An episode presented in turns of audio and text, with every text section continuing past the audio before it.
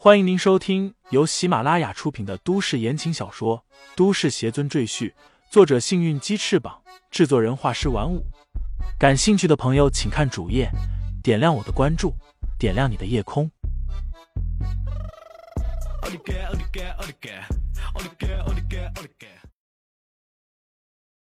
第五十七章：天罗地网。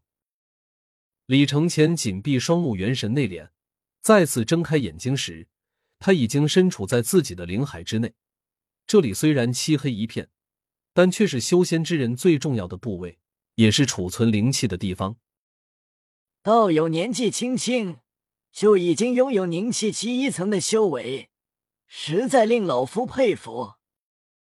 李承前循声望去，只见一个白袍老者浮在空中，他的身体单薄的几近透明，正得意洋洋的俯视李承前。你是什么人？为什么要藏在山神爷的雕像里？李承前沉声问道。老夫姓关，字伯纯。如果我没有记错，我应该是在明朝成化元年达到修为的巅峰，准备渡劫飞升。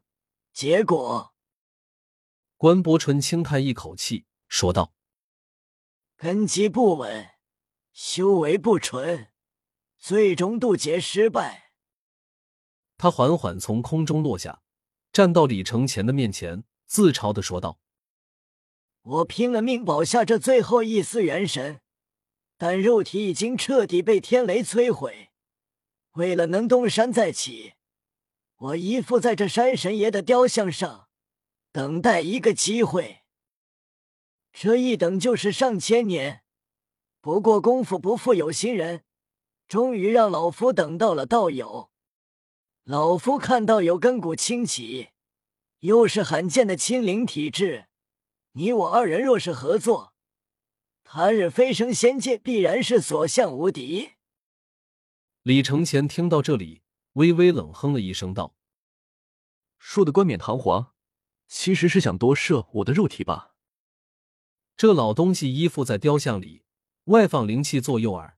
勾引修道之人前来吸取灵气，然后再趁机入侵对方灵海，强取豪夺，还真是用烂了的老套路。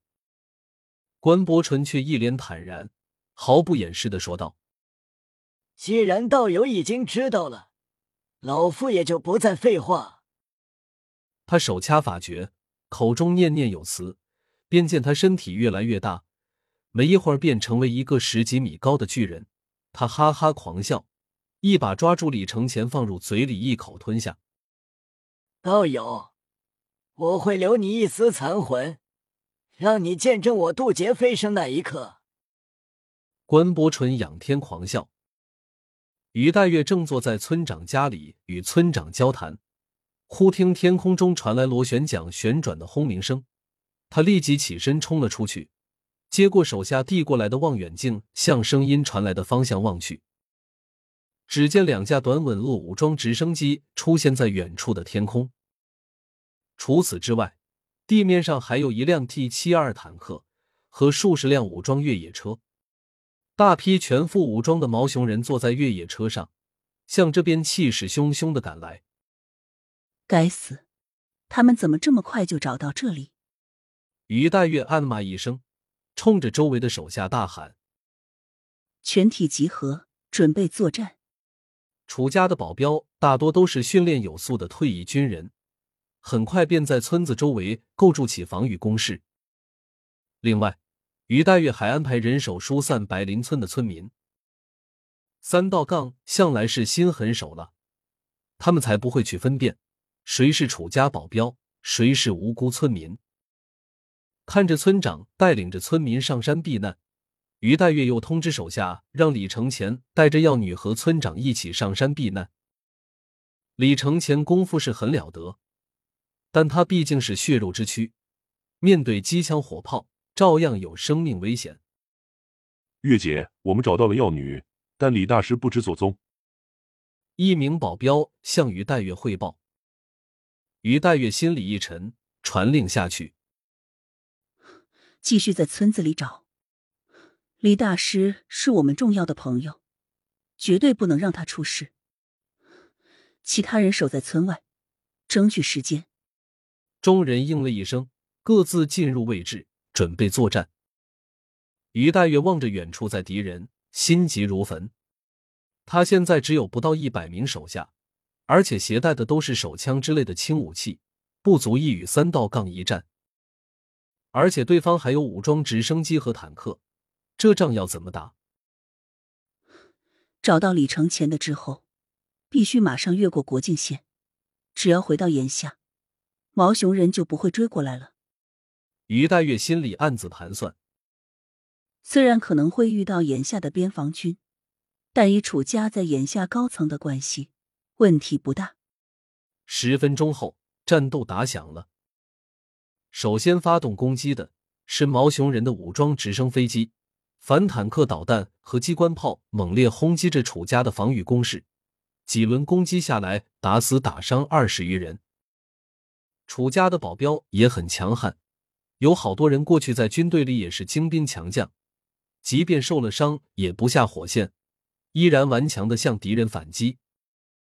但所有人心里都知道，他们坚持不了多久。毛熊人的数量是他们的几倍，武器装备也更精良。还有直升机和坦克，但尽管如此，没有于黛月的命令，他们也绝不会撤退。这不仅仅是因为他们拿着楚家的薪水，还因为很多人的家里都受过楚家的恩惠，他们要知恩图报。而且他们也曾经是军人，骨子里流淌的是炎夏军人不屈的血液。于黛月站在一处掩体后，脸色阴沉的观察着战场的局势。嘴里嘀咕着：“李承前，你到底在哪里？”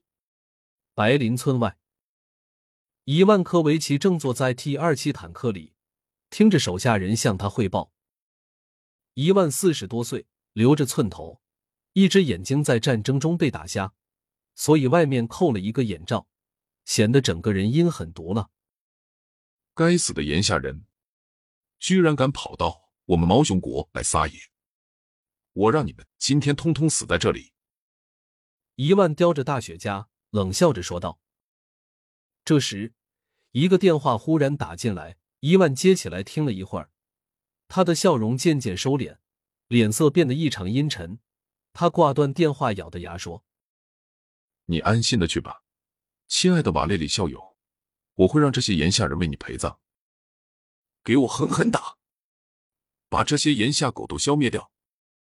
一万大声咆哮道：“在毛熊人的猛烈攻击下，楚家人的防线已经开始崩溃，伤亡十分惨重。”于黛月咬咬牙，下达了撤退的指令。全体人员舍弃村庄，向哈别山的方向撤退。只要翻过这座山，进入炎夏国境内，大家就安全了。想跑回炎下，别做梦了，你们一个也跑不了。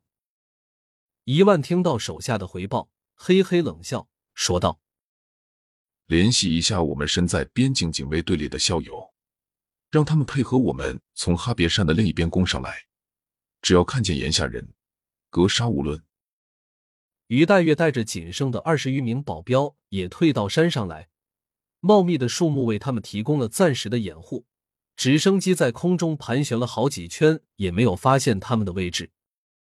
见到直升机缓缓飞走，于黛月等人松了一口气，继续向山顶攀爬。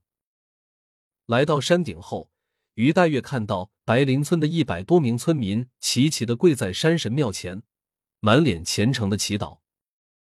起初，于黛月没怎么在意，这里的村民思想很落后，自然会寄希望于那些虚无缥缈的神灵来保佑他们的安全。可当他看见那些村民跪拜的对象时，瞬间瞪大了眼睛。这不是李承前吗？听众朋友们，本集已播讲完毕，欢迎订阅专辑，投喂月票支持我。你的微醺夜晚，有我的下集陪伴。